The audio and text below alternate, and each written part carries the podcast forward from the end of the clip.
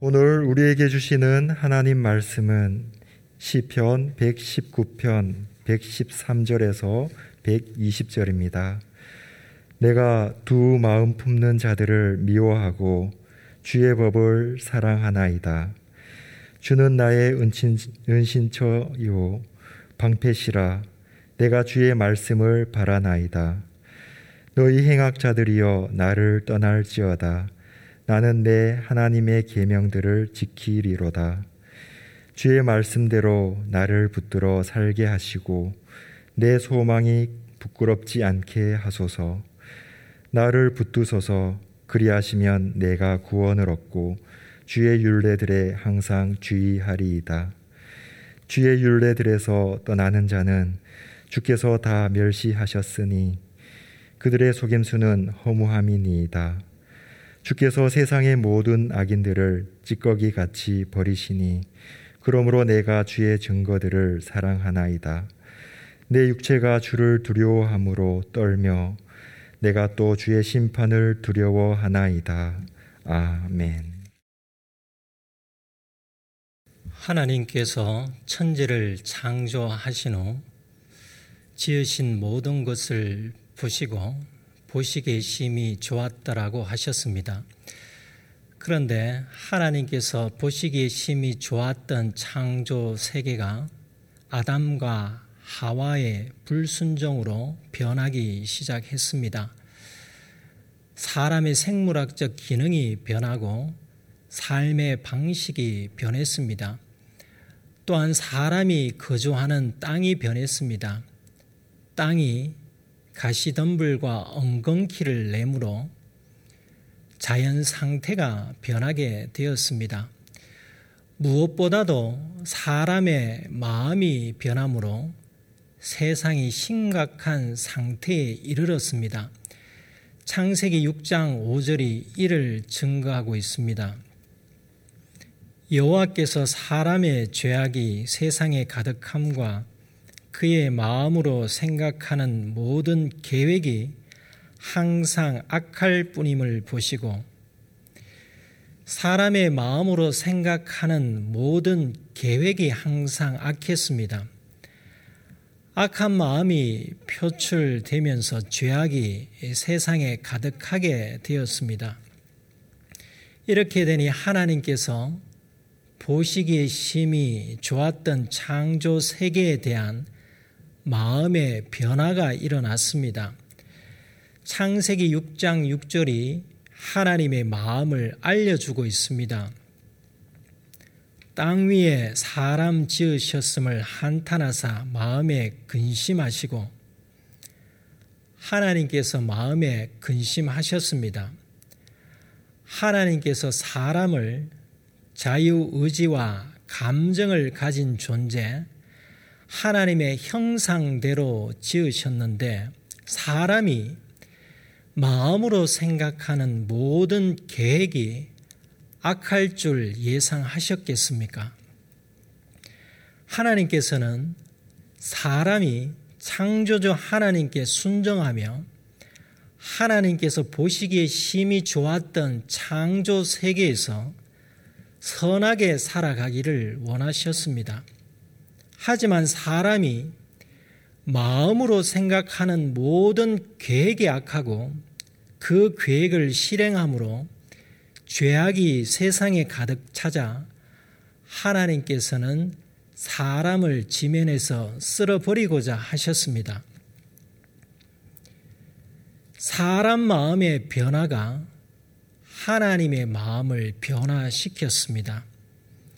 사람이 마음에 무엇을 품고 있느냐에 따라 삶의 지향점이 달라지고 인생이 달라집니다. 마음의 악을 품은 사람은 자신뿐만 아니라 주변 사람들까지 공경에 빠뜨립니다.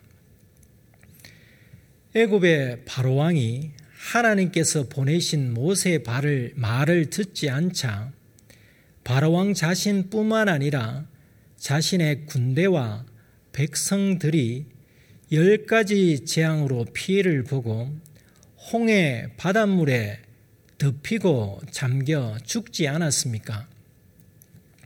다윗이 하나님을 전적으로 신뢰하지 않고 교만한 마음이 들어 나라 인구 조사를 시행하자 전면병이 발생하여 많은 사람이 죽지 않았습니까? 이처럼 우리가 마음에 무엇을 품고 있느냐에 따라 인생의 시나리오가 결정됩니다. 하나님께서 잠언을 통해 우리에게 말씀하십니다. 모든 지킬 만한 것 중에 더욱 내 마음을 지키라. 생명의 근원이 이에서 남이니라.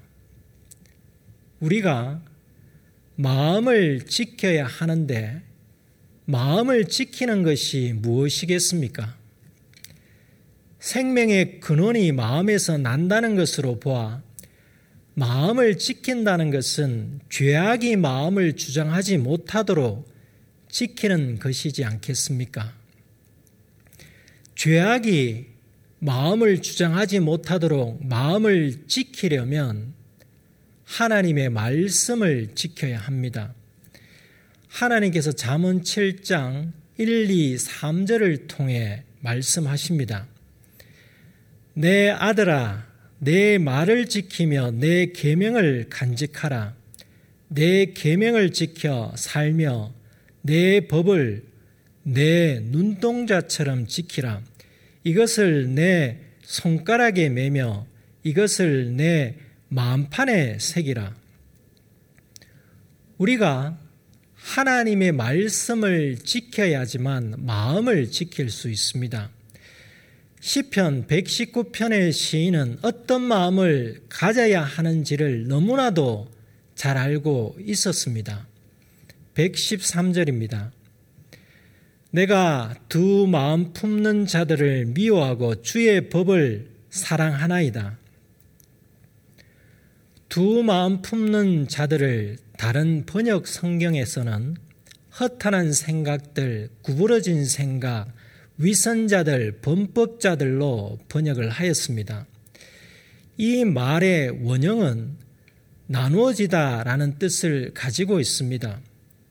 인칭 대명사와 함께 번역하면 마음이 나누어진 사람들입니다.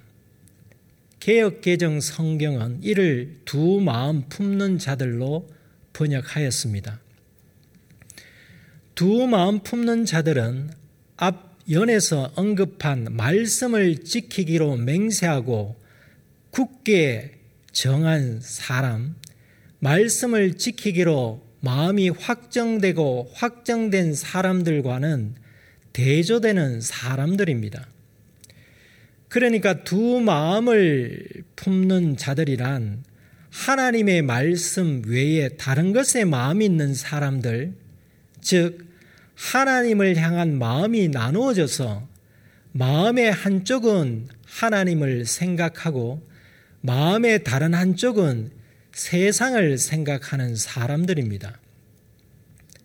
흥미로운 점은 두 마음 품는 자들은 하나님을 전혀 모르는 사람들이 아니라 하나님의 은혜를 경험한 사람들입니다. 하나님께서 엘리야 선지자를 통해 마음 다른 한쪽에 하나님 외에 바알을 품는 자들을 책망하셨는데 그 책망의 대상이 이스라엘이었습니다. 하나님께서 에스겔과 호세아와 선지자들을 통해서도 마음 다른 한쪽에 하나님 외에 우상을 품고 있는 자들을 책망하셨는데 그 책망의 대상 역시 이스라엘이었습니다. 그들은 어느 민족들보다 하나님의 은혜를 더 많이 누렸습니다. 그들이 하나님을 전혀 몰랐다면 두 마음을 품는 자들이라고 말하지 않았을 것입니다. 두 마음을 품는 사람들은 하나님을 아는 사람들입니다. 그렇다면 하나님을 아는 사람들이 왜 두 마음을 품겠습니까? 113절을 다시 읽겠습니다. 내가 두 마음 품는 자들을 미워하고 주의 법을 사랑하나이다. 질문에 답하기 전 먼저 생각해 볼 것은 시인이 두 마음 품는 자들을 미워한다고 합니다. 그런데 우리는 사람을 사랑하라고 배웠습니다. 두 마음은 두 마음 품는 것이 옳지 않지만 두 마음 품는 자들을 미워하는 것이 과연 옳은가라는 생각을 할 수 있습니다. 그렇다면 시인의 고백을 사람을 미워하지 말고 죄를 미워하라는 뜻으로 이해해야 하는가라고 생각할 수 있습니다. 죄인을 미워하지 말고 죄를 미워하라는 말에는 죄를 범하지 말라는 교훈이 있지 않겠습니까? 본문의 시인 역시 두 마음 품는 자들을 미워한다는 고백은 사람을 미워한다기보다 두 마음을 미워하는 것이고 자신은 두 마음 품는 자가 되지 않겠다는 의지를 표명한 것입니다. 이렇게 해석할 수 있는 근거는 시인이 두 마음 품는 자들을 미워한다고 말한 후 주의 법을 사랑한다고 고백했기 때문입니다. 하나님의 법을 사랑하는 사람이 죄를 미워할 수 있을지언정 사람을 미워해서는 되겠습니까? 시인은 두 마음을 품게 되는 이유가 하나님의 말씀을 사랑하지 않기 때문임을 알았습니다. 두 마음을 품는 사람들의 특징은 하나님의 말씀을 사랑하지 않습니다. 하나님의 말씀을 사랑한다면 두 마음을 품을 수 없습니다. 우리가 하나님을 알고 하나님의 은혜를 경험하였더라도 하나님의 말씀을 사랑하지 않으면 마음이 나누어져 마음 한쪽에 다른 마음이 생깁니다. 세상으로 마음이 가게 되고 세상을 사랑하게 됩니다. 여호수아 시대에 이스라엘이 여리고 성의 모든 것을 하나님께 바치기로 했는데 아간이 이를 무시하고 그 중에 신할의 외투 한 벌과 은과 금덩이를 도둑질했습니다. 아간이 하나님의 말씀을 사랑했더라면 명품 외투와 금은 덩어리의 마음이 빼앗기지 않았을 것입니다. 가론 유다가 주님의 말씀을 사랑했더라면 돈의 마음이 빼앗기지 않고 스승을 팔아넘기지 않았을 것입니다. 이처럼 하나님의 은혜를 경험하고도 하나님의 말씀을 사랑하지 않으면 두 마음을 품게 되어 하나님의 대적자로 전락할 수 있습니다. 히브리서 기자가 이를 증가합니다. 하나님의 선한 말씀과 내세의 능력을 맛보고도 타락한 자들은 다시 새롭게 하여 회개하게 할 수 없나니 이는 그들이 하나님의 아들을 다시 십자가에 못 박아 드러내놓고 욕되게 함이라. 타락한 자들이란 하나님의 선한 말씀을 맛보았지만 두 마음 품는 자들입니다. 히브리서 기록 당시 히브리서의 수신자들은 현실의 어려움으로 인해 현실과 타협하려고 했습니다. 당시 유대인 그리스도인들은 현실과 타협하게 되면 핍박과 비난을 받지 않을 수 있었습니다. 갈등하는 그들에게 두 마음을 품지 말라고 히브리서 기자가 편지를 쓴 것입니다. 우리가 죄악된 현실과 타협하는 것으로 마음이 나누어지면 그것은 예수님을 다시 십자가에 못 박는 일이고 공개적으로 예수님을 욕되게 하는 일이라는 사실을 잊지 않아야 합니다. 하나님의 말씀을 사랑하지 않을 때 나타나는 현상은 의심과 마음의 동요입니다. 하나님의 말씀에는 믿는 사람들을 향한 약속이 있습니다. 하나님의 약속에 대한 확신이 없을 때 작은 어려움에도 의심이 생기고 마음에 동요가 일어납니다. 야고보는 이런 사람들을 향해 책망합니다. 야고보서 1장 7절 8절입니다. 이런 사람은 무엇이든지 죽게 얻기를 생각하지 말라. 두 마음을 품어 모든 일에 정함이 없는 자로다. 이런 사람이 누구인지를 야고보서 1장 6절이 증거하고 있는데 마치 바람에 밀려 요동하는 바다 물결같이 의심하는 사람입니다. 의심하는 사람은 두 마음을 품는 사람입니다. 의심은 마음을 요동치게 합니다. 언제만이 요동치게 하겠습니까? 지금처럼 어려울 때입니다. 하나님을 전적으로 신뢰하지 않으면 의심이 생기고 마음이 불안하니 의지할 다른 것을 찾습니다.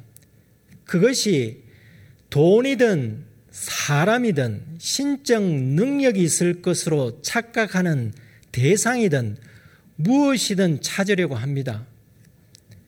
두 마음을 품는 사람은 두 주인을 섬기려는 사람과 같습니다.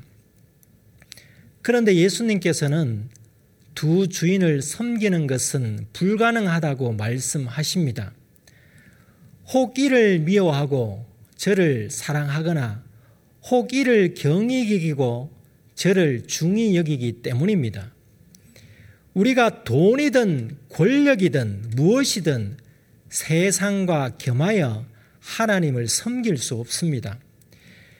세상의 것들은 삶의 수단이지 목적이 되거나 섬김의 대상이 될 수 없습니다. 야고보서 4장 8절을 보면 두 마음을 품게 되는 이유가 하나님을 가까이 하지 않기 때문임을 알 수 있습니다. 하나님을 가까이 하라. 그리하면 너희를 가까이 하시리라. 죄인들아, 손을 깨끗이 하라. 두 마음을 품은 자들아, 마음을 성결하게 하라. 두 마음 품는 자들을 치료하기 위해서는 야고보가 증가하듯이 마음을 성결하게 해야 합니다. 의심과 믿음, 세상과 하나님을 두고 나눠진 마음을 하나로 만드는 치료법은 하나님의 말씀으로 마음을 성결하게 하는 일입니다. 시편 본문에서 시인이 두 마음 품는 자들을 미워하고 주의 법을 사랑한다는 고백은 하나님의 말씀만이 마음을 성결하게 할 수 있으며 나눠진 두 마음을 한 마음으로 회복시킬 수 있음을 가르쳐 주고 있습니다. 두 마음을 품는 사람들의 특징 둘째는 하나님을 은신처와 방패로 생각하지 않습니다. 114절입니다. 주는 나의 은신처여 방패시라 내가 주의 말씀을 바라나이다. 시인의 상태를 알려주는 고백입니다.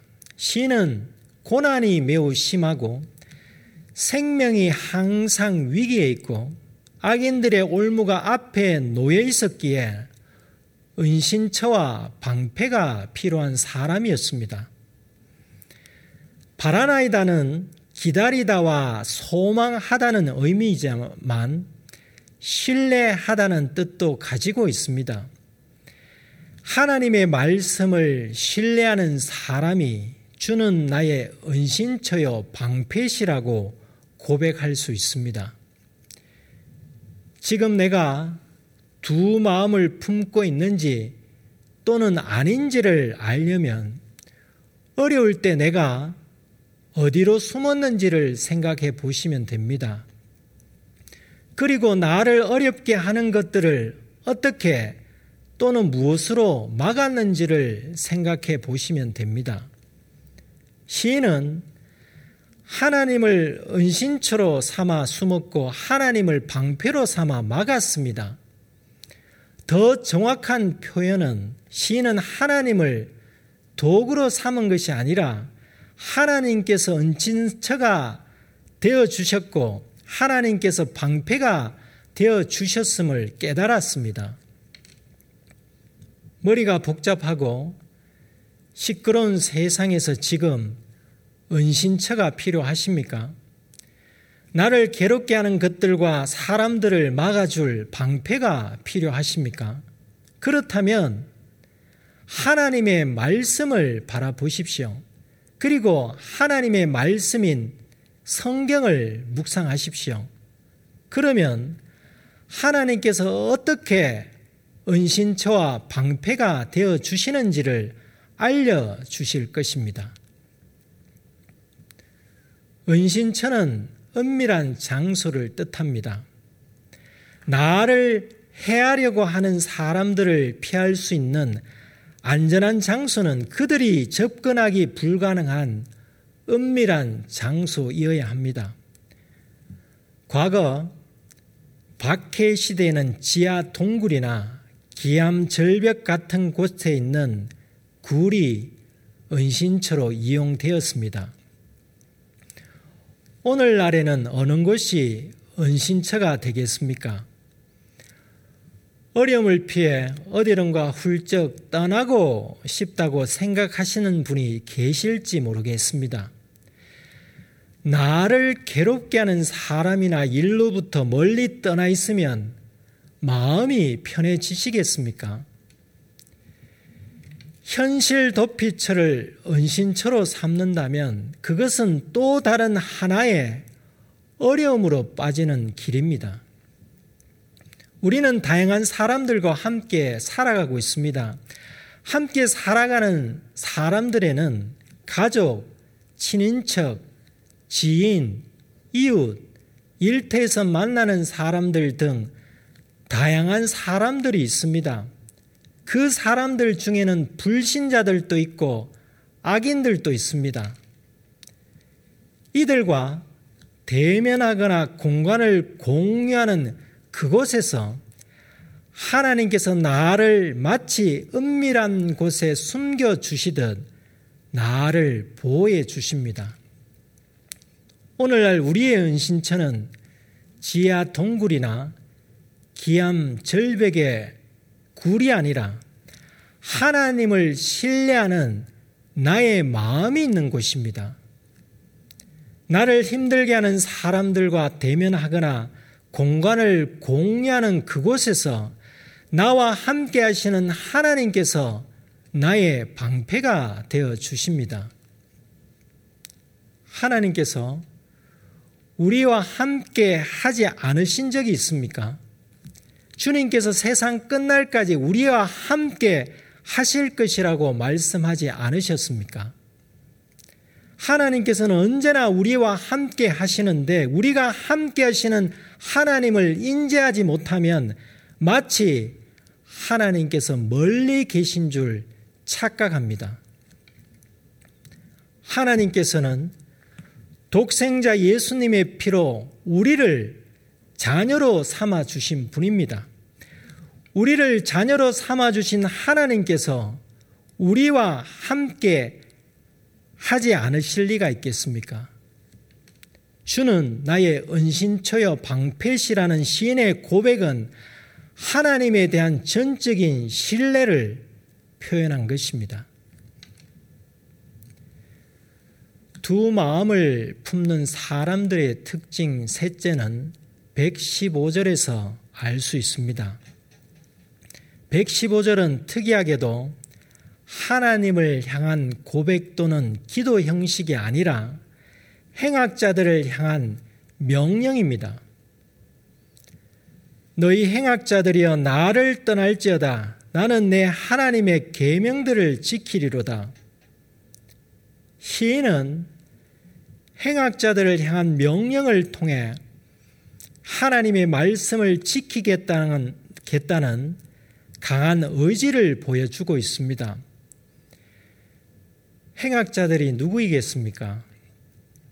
지금까지 시인이 고백한 내용을 보면 행악자들은 시인에게 심한 고난을 주고 올무를 놓아 생명을 위협한 사람들입니다. 그렇다면 시인이 행악자들이여 나를 떠날지어다라고 명령한 이유가 무엇이겠습니까? 시인의 명령은 나를 괴롭히지 말고 떠나라의 의미도 있겠지만 다른 한편으로 생각해 볼 수 있는 것은 행악자들의 제안에 대한 거절일 수 있습니다.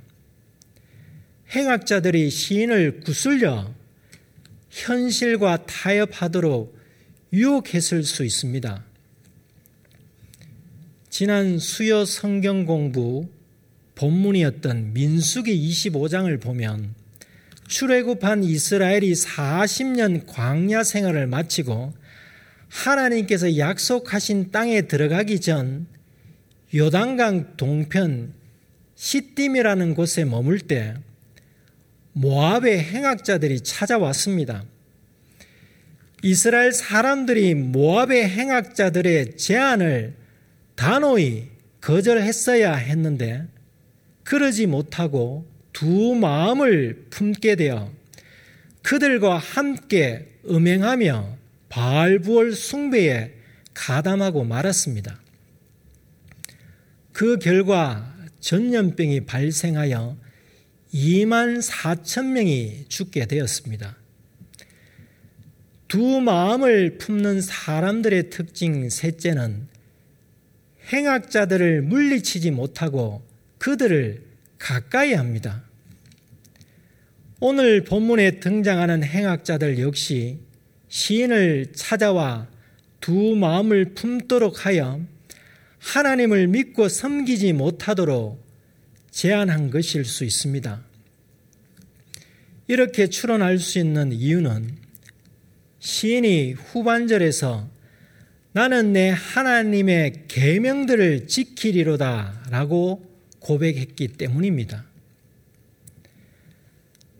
앞에서 말씀드렸듯이 두 마음을 품는 사람은 하나님을 전혀 모르는 사람이 아니라고 했습니다. 하나님을 알고 하나님의 은혜를 경험한 사람이 하나님 외에 다른 것도 의지하려는 마음을 가진 사람입니다. 오늘날 교회나 신앙 공동체에도 행악자들의 접근이 있습니다. 그들은 한 마음을 품고 있는 하나님의 자녀들에게 두 마음을 품도록 유혹합니다. 세상은 하나님의 자녀들을 그냥 두지 않습니다. 어떻게 해서라도 넘어뜨리려고 합니다. 행악자들은 자신의 악행을 정당화하기 위해 하나님의 자녀가 말씀을 지키지 못하도록 접근하여 악행을 권장합니다. 그래서 그들은 나도 너도 행악자가 되도록 하여 악행의 보편화를 이루려고 합니다. 악행이 보편화되면 공동체나 사회나 국가는 이미 타락된 것입니다. 그런데 하나님은 단호하십니다. 이사야 31장 2절 하반절에 이사야 선지자가 하나님의 마음을 전해줍니다. 그의 말씀들을 변하게 하지 아니하시고 일어나사 악행하는 자들의 집을 치시며 행악을 돕는 자들을 치시리니 하나님께서는 행악자들을 치십니다. 그리고 악행을 돕는 자들을 역시 치십니다. 그러므로 우리는 행악자들을 멀리하고 가까이 하지 말아야 합니다. 행악자들을 가까이 하면 두 마음을 품게 되고 결국 하나님을 떠나게 됩니다. 그래서 시인이 행악자들을 향하여 나를 떠날지어다 라고 외쳤던 것입니다. 우리 역시 시인의 외침처럼 행악자들을 향하여 행악자들이여 나를 떠날지어다 라고 명령하십시다. 그럴 때 두 마음이 아닌 한 마음으로 살아갈 수 있습니다. 오늘 우리는 시인이 고백한 세 개의 구절을 통해 두 마음을 품는 사람들의 특징을 생각해 보았습니다. 시인은 두 마음을 미워했습니다. 시인은 하나님께서 은신처와 방패이심을 고백하고 행악자들을 멀리하기를 원했습니다. 이렇게 고백하고 명령할 수 있었던 이유는 시인이 하나님을 하나님의 말씀을 사랑하고 바라고 지키기를 힘썼기 때문입니다. 세상은 끊임없이 믿는 우리에게 두 마음을 품도록 유혹하고 있습니다. 어떤 힘든 상황 속에서도 하나님의 말씀을 전적으로 신뢰하고 하나님께서 나의 은신처와 방패이심을 확신해야 합니다. 그리고 다양한 형태로 접근하는 행악자들에게 굴복하지 않고 그들의 사상과 심령과 가치관을 향하여 나를 떠날지어다 라고 명령해야 합니다. 그래서 하나님과 하나님의 말씀만을 마음에 두는 한 마음으로 살아가십시다. 기도하시겠습니다.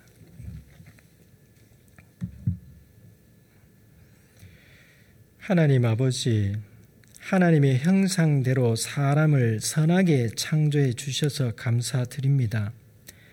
하지만 하나님께서 보시기에 좋았던 창조 세계가 아담과 하와의 불순종으로 그리고 사람들 마음의 계획이 항상 악함으로 변하게 되어 하나님의 마음을 근심하게 했습니다. 이를 알고도 저희가 그들과 다를 바 없이 살아가고 있음을 용서하여 주시옵소서. 저희가 두 마음을 품지 않고 마음을 지킬 수 있도록 도와 주시옵소서. 마음을 지키기 위해 하나님의 말씀을 사랑하고 바라고 지키게 하시옵소서. 고난 가운데 현실 도피를 위하여 지하 동굴이나 기암 절벽의 굴과 같은 은신처를 찾지 않게 하시었고 하나님을 신뢰하는 나의 마음이 있는 곳이 나의 은신처이고 현재 나와 함께 하시는 하나님께서 나의 방패이심을 명심하게 하시옵소서. 현실과 타협하라고 유혹하는 행악자들과 그들의 사상과 이념과 가치관을 멀리하고 가까이 하지 않도록 도와주시옵소서. 믿음의 가정과 신앙 공동체와 교회와 나라가 두 마음으로 인해 어려움을 겪지 않게 하시옵소서.